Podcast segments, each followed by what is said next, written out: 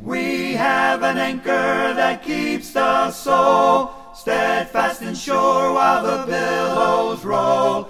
Fastened to the rock which cannot move, grounded firm and deep in the Savior's love. The Anchor of the Soul with Mike Hickson, preacher for the Olive Branch Church of Christ in Olive Branch, Mississippi. And now, Mike Hickson. It's interesting to read the biographical accounts of the life of Jesus. There's one thing that stands out in the life of Jesus, and that is he was a man of prayer. At least fourteen times in the Scriptures, the Bible speaks of him praying to the Father. The bulk of material that we have on the prayer life of Jesus is found in the book of Luke. So here's a man that believed, trusted deeply in the power of prayer. Let me just read for you again what is recorded. And it came to pass as he was praying in a certain place, when he ceased, that one of his disciples said to him, Lord, teach us to pray, as John also taught his disciples. So he said to them, when you pray, say, Our Father in heaven, hallowed be your name. Your kingdom come, your will be done, on earth as it is in heaven. Give us day by day our daily bread, and forgive us our sins, for we also forgive everyone who is indebted to us. And do not lead us into temptation, but deliver us from the evil one.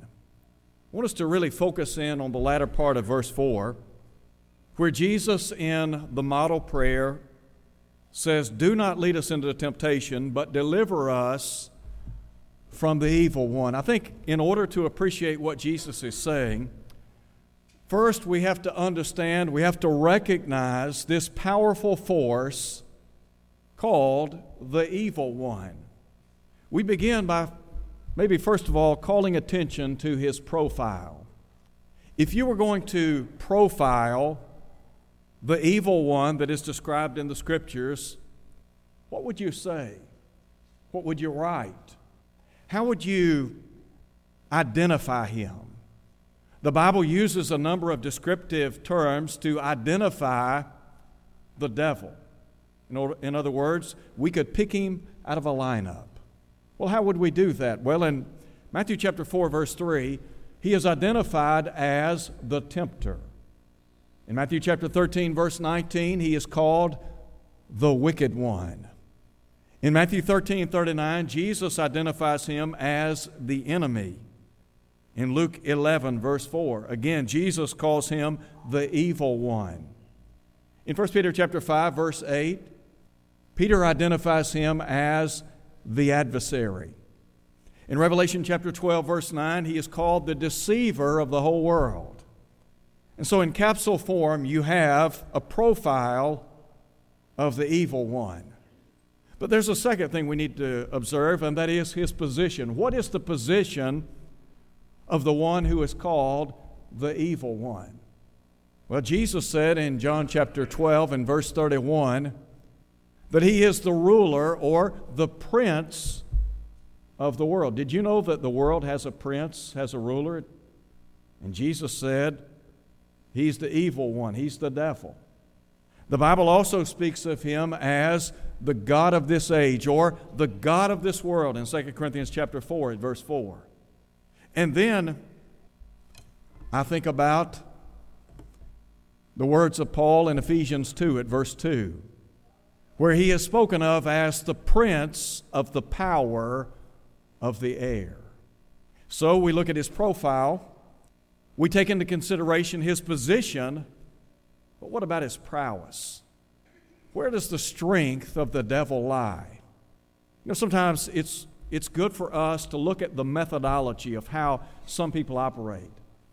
There are many corporations and businesses all across this great country that have a methodology of how they go about conducting business on a daily basis. So, how does the devil op- how does the devil operate? What's his modus operandi? I mean, think about it. What's his methodology? Jesus, I think, gives insight into that. In John chapter eight, verse forty-four, Jesus tells us exactly how the devil operates, how the evil one operates. He said, lies and deception. The devil is a liar. That's what Jesus said in John chapter eight, verse forty-four. Not only is he a liar, he is the father of all lies. You go all the way back to the Garden of Eden. When he undermined Mother Eve, what he said to her was a lie, wasn't it? And so that's how the devil operates. Whenever he speaks a lie, just saying what comes naturally. He is a liar, and as Jesus said, he's the father of all lies. Now, what you and I need to understand is the devil has the ability, he has this innate ability to make things look so good and so pleasing and so appetizing. But when you get inside the package, you find out you didn't get what you bargained for. There are a lot of folks that have been deceived by the lies of the devil. As a matter of fact, Paul said, be strong in the Lord, in the strength of his might, put on the whole armor of God that you might be able to stand against the wiles, the schemes, the lies of the devil. What about his purpose? How would you define the purpose of the devil? Let me just sum it up in one word. Murder. Jesus said he's a murderer. He brought death upon the human family all the way back in the Garden of Eden, didn't he?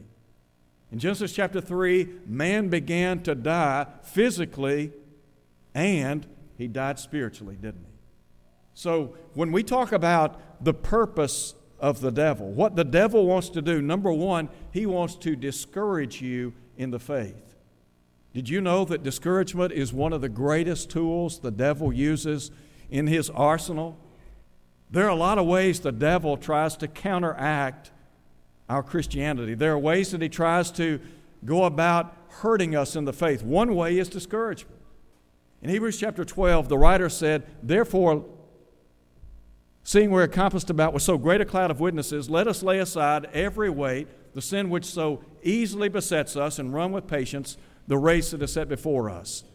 He said, looking unto Jesus, the author and perfecter of our faith, who for the joy that was set before him endured the cross, despising the shame, and is sat down at the right hand of God. He said, consider him who endured such hostility from sinners. Now, why? Here's what he says, lest you become weary and discouraged in your souls. Look, the devil knows. If he can discourage you enough, what will you likely do? Give up. Wave the white flag. Say, I've had enough. So number one, he wants to discourage you in the faith. Number two, he wants to derail your faith. In First Timothy chapter one, the Bible talks about two men, Hymenaeus and Alexander, who made shipwreck of their faith. That's why I said to Timothy, wage the good warfare. You're in a fight. Don't let the devil derail your faith. A lot of folks today allow the devil to make inroads in their lives, and once he gets a foothold in your life, let me tell you what, it's hard to get him out. A lot of folks have difficulty purging the devil from their lives. They've been derailed. And there's a third thing the devil wants to do, and that is he wants to ultimately destroy your faith. Do you think the devil is pleased with you as a Christian living a faithful life? Absolutely not. The devil has a lot of allies.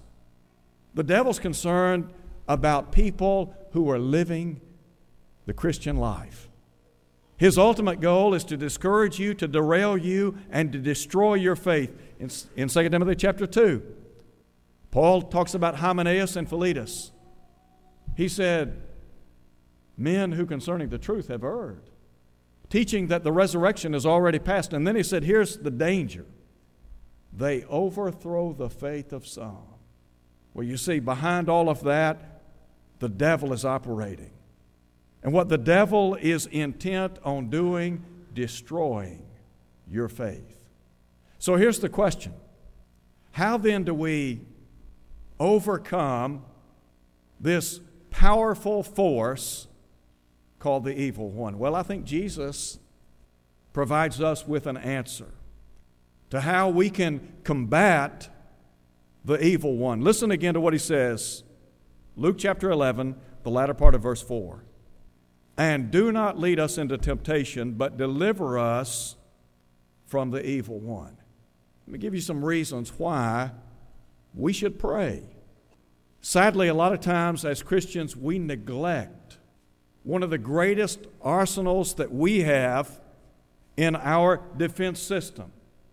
Well, what is that? What is that arsenal that we can fall back on? It's called prayer. Listen again, the Bible says Jesus is praying in a certain place. When he ceased, one of his disciples said to him, Lord, teach us to pray. Now, they wanted to know how to pray. We know how to pray, but do we know what to pray for? Jesus said one of the things we need to pray for is this: do not lead us into temptation, but deliver us from the evil one. I would suggest that, first of all, we pray that we will have the fortitude to resist the devil. Do you remember what James said in James chapter four? He said, resist the devil and what? He'll flee from you. In verse seven. When Jesus was confronted by the devil in the wilderness, he's fasted forty days and forty nights, and the tempter comes on the scene, and the devil is doing his best to make inroads into the life of Jesus. And yet, each and every time, Jesus resisted. Now, the Bible says in Luke chapter four, verse thirteen, that after he had resisted all of those temptations, the devil left him until an opportune time. All he's saying is he won the battle that day. He won. He was able to resist successfully the overtures of the devil. But what Luke is saying is he's coming back. It's a daily battle, isn't it?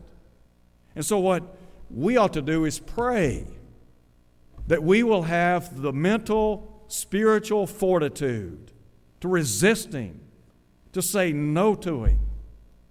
And then there's a second thing we ought to pray for, and that is reinforcements. Sometimes it's helpful for us to pray to God and to just reflect upon the tools that we have to fight against the devil, the armor, if you please. Now, Jesus said we ought to pray that we would be delivered from the evil one. What are some sources that we have to draw upon? Well, first and foremost, the Scriptures. When Jesus was tempted by the devil, three times the Lord answered, it is written, it is written, it is written. So what does that say about the power of Scripture? Sometimes it's not what we know, it's what we do. Sometimes we know what the Bible says, but we don't live up to what the Bible instructs. We live below our knowledge. So Jesus is saying, look, there is a lot of strength in Scripture. That's why the psalmist said in Psalm one nineteen eleven, your word have I hid in my heart. Why? That I might not sin against you. You remember Paul in Colossians chapter three talked about allowing the Word of God to dwell in our hearts. He said, let the Word of God dwell, dwell richly in your hearts. Well, all he's saying is let it, let it find a home in your heart. Why? So that you can resist the devil. So first we think about the power of Scripture. There's a second thing, and that is we can look to the Savior, can't we? Do you remember what the Hebrew writer said in Hebrews chapter two, verse seventeen and eighteen? He talked about the fact that in that he himself was tempted, that is speaking of Christ, he is able to aid those who are tempted. What the writer's saying is the Lord. In times of temptation, we can look to him for rock solid strength. Matter of fact, Paul would say in First Corinthians chapter ten, verse thirteen, that there will with the temptation be also a way of escape. So recognize that the Lord is an ally. The Lord's on our side.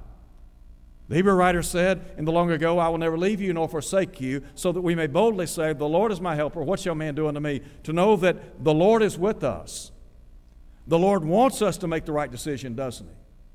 And just as Jesus faced temptation, he's able to help us as we face temptation. So we can pray to God, and we can call in our reinforcements, so to speak. Well, what are those reinforcements? Number one, Scripture. Number two, the Savior. Number three, what about the saints? Do you remember what Paul said in First Corinthians chapter fifteen Evil companionship corrupts good morals. All he's saying is you need to surround yourself with good people. Sometimes one of the reasons we yield to temptation is because we haven't surrounded ourselves with the right kind of people. Solomon. Solomon knew a lot about temptation. Matter of fact, Solomon knew a lot about giving in to temptation. And so Solomon is writing to his son in Proverbs chapter one, verse ten, and you can just hear him. Here is this father-son discourse, this dialogue. And Solomon said, "My son, if sinners entice you, do not consent." Don't give in. So rather than hooking up and running with the bad crowd, we need to stay away from the bad crowd, try to isolate, or rather try to build around us the right kind of friends. The Bible says in Acts two forty-two that the early church continued steadfastly in the apostles' doctrine and in fellowship. Verse forty-four, the Bible says, all that believed were together. Is there strength in numbers? Yes, there is. Is there a lot to be said with surrounding ourselves with good people? Look, if If you know people that drink and smoke and cuss and run around and act like the devil, you don't need to be around them. Why? Because they're going to bring you down. They're going to destroy your faith. They'll derail your faith. They'll discourage you. And sometimes I know as we face those teenage years, sometimes we want to be in the quote-unquote popular crowd, and sometimes the popular crowd, that's what they want to do. Look, nothing wrong with being popular. Nothing wrong with people looking up and admiring you. But don't compromise your faith. Don't compromise what you believe for the sake of popular, popularity or whatever. So, recognize that there is a lot of strength in the Scriptures, a lot of strength in the Savior, a lot of strength in saints. But then, there's a third thing we ought to pray for, and that is resilience. One of the things that we need as Christians is the willpower to stay in the race, don't we? When you live the Christian life, sometimes you lose the battle, don't you? Do you make mistakes? Yes. Sometimes I, sometimes we feel like we make mistakes every day, don't we? The answer is yes. The key is, when the devil knocks you to the ground, don't stay down. Get up. In James chapter one, verse twelve, James said, "Blessed is the man that endures temptation. For when he has been tried, he shall receive the crown of life which the Lord has promised to them that love him." All he's saying is this. As a Christian, you're going to face some things that will try your faith. Trials, yes. Outward trials, things like sickness and illness and disease. Financial reversals, struggles, problems with people and things, and on and on and on. And then there are those inward temptations brought about by the devil who seeks to bait us and then to capture us. And so what James is saying to all of us is, look, when you face temptation, okay, let's say you succumb, let's say you give in. You're going to keep living like that? You're going to keep doing what you're doing? Or you're going to say, you know what? I failed. I made a mistake. And up from the mat you come. And as John would say, if we confess our sins, he's faithful and just to forgive us, to cleanse us from all unrighteousness. As a matter of fact, in First John chapter two, John said, "My little children, these things I write to you, that you sin not." That's the divine ideal. But he said, if any man sins, knowing that what? The possibility is there. So if we sin, what can we do? We have an advocate. That advocate is Jesus. And he is pleading our case before the bar of heaven. And the means by which, the basis upon which we are exonerated is what? His blood. And so, as a child of God, we're walking in the light. We're striving to do our best, but sometimes we yield to temptation. When we do, rather than stay down, we pray to God. We pray that we will be resilient, that we won't go away, that we won't give up, give in, give out, or anything else. Now, let me give you some reasons why sometimes we don't pray. There are some reasons why we do not pray. Number one, ignorance. Ignorance is not a bad word. because what the term, well, the term suggests, people don't know. They're uneducated, unlearned. They don't know. Sometimes we don't pray because we don't understand the power of prayer. We don't understand the power of prayer. Listen again to what Jesus said. Here he is praying in a certain place. When he had ceased, one of his disciples said to him, "Lord, teach us to pray." So Jesus said, when you pray, pray that you'll be delivered from the evil one. Sometimes we fail to remember, look, we pray to God. What was it James said? The effective, fervent prayer of a righteous man does what? Avails much. Is there power in prayer? Yes. There's power. Look, look at the life of Jesus. I said a moment ago, some fourteen times in the gospel record, we have an account of Jesus praying. Here's the Lord, the Son of God, spending time in prayer. Now, if he realized the importance of prayer, what does that say to us? If he realized the power of prayer, what does that say to us? If he trusted, relied on prayer, don't you think we ought to have that same attitude, that we ought to say, you know what, the Lord's, he's on to something here. The Bible says that he left us an example that we should follow in his steps. So here's Jesus, and we're plotting his course. Three and a half years he's on planet Earth, preaching and teaching the gospel. Now, he lived to be, what, thirty-three years of age. We have a record of, thir- of three and a half years in terms of his ministry. And what do you see Jesus doing? You see Jesus taking time out to pray. Well, when? Mark chapter one, verse thirty-five. Here's Jesus rising early in the morning, going out into a solitary place and praying to God. The Bible says in Luke chapter five that Jesus withdrew into the wilderness for the purpose of praying. The translators supply the word often.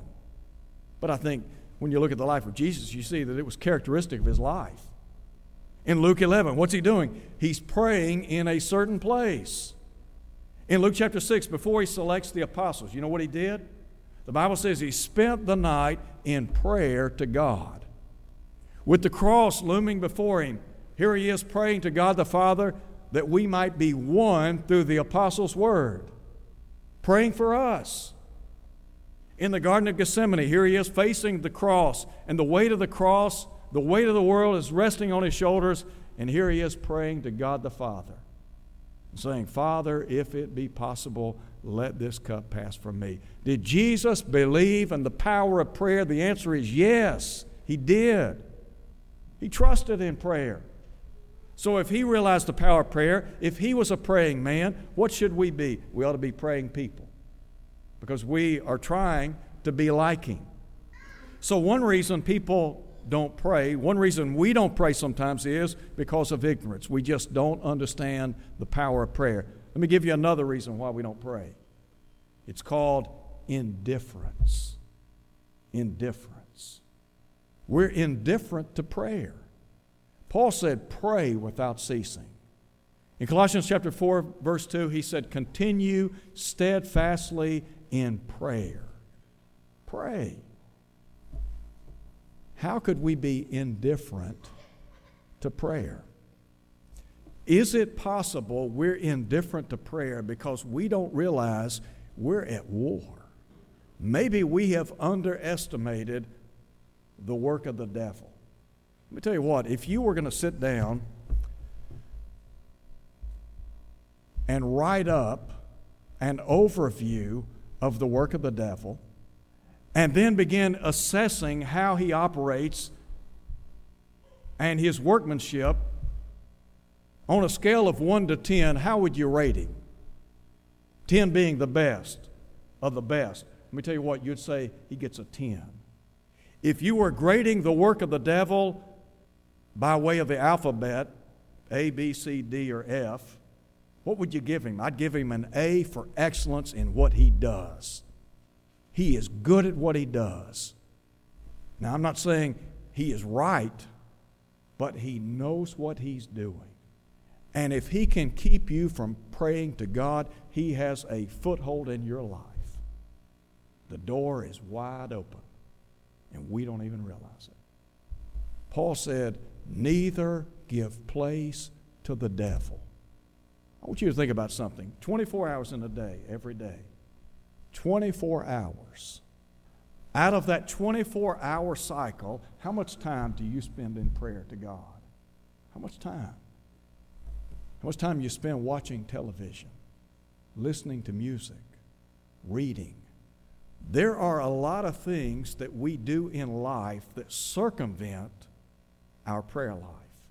We have the opportunity to be in the presence of God in prayer, and what do we choose to do? Watch television, sleep, do whatever. We are in the fight of our lives. Paul said, fight the good fight of faith. Here we are at war, and the devil is coming on like a barrel of wild animals. And what do we do? We don't take time to pray. Jesus said, do not lead us into temptation, but deliver us from the evil one. Do you pray? Are you a person of prayer? And I'm not just talking about jump up and say something and move on, but do you spend time in prayer, realizing the devil is after your soul? You know what he wants? He wants your skin on his wall, doesn't he? He wants to take you captive. What Jesus is saying is, look, you want to combat the work of the devil, you better spend some time in prayer. How much time do you spend in prayer to God? Praying for yourself, praying for your family, praying for the church, praying for wisdom. How much time? So, ignorance, indifference, and there's a third thing, interference. Let me just be very blunt here. One reason we don't pray like we ought to is because we say we're too busy. We're too busy. We don't have time to pray. I got to make a living. Or I've got to fish. I've got to hunt. I've got to play golf. I've got to play tennis. I've got to do this. I've got to do. I don't have time to pray. It's an interference. It's, it's an interruption in our lives. So what we're saying is, you know what? I'm really not that concerned about my spiritual life. I mean, what's the big deal? After all, I'm a Christian. I'm a member of the church. I've got it made. That's what you think. How often do we allow worldly interests to interfere with our spiritual lives? Let me answer that. More often than we give credit to. The world is chipping away at our heels. And Jesus said, if you're a friend of the world, you are an enemy of God. And so what do we do? We allow the world to interfere with spiritual duties. We allow the world to shape, to mold our thinking, our actions, our dress, our conduct, on and on and on. And yet we could be doing what? We could pray. Pray to God. So, if you allow your prayer life to be interrupted, then what you're doing is falling prey to the devil. Here's what Paul said, Ephesians chapter four, verse twenty-seven. Neither give place or opportunity to the devil. So you don't pray. You say, you know what, I don't have time. I'm too busy. Got too many things going on. You just don't understand. I understand perfectly. Crystal clear, I understand. We're all busy. But in not praying, what you're saying is your faith is not important enough for you to spend a little quality time in prayer to God. Don't let the devil work his way into your life. Let me tell you what, once the devil gets into your life, you think you got trouble. You just try purging him out of your life. He won't go quietly. He won't go easily. So here's what you need to do. Pray. Here's what you need to do. Pray. Here's what you need to do. Pray. Thank you for listening to The Anchor of the Soul. Your speaker has been Mike Hickson, preacher for the Olive Branch Church of Christ, located at ninety-one hundred East Sandage Road in Olive Branch, Mississippi. To hear this lesson again, go to olive branch church of christ dot org. Tune in next Sunday for more of The Anchor of the Soul. Steadfast and sure while the billows roll. fastened to the rock which cannot move, grounded firm and deep in the Savior's love.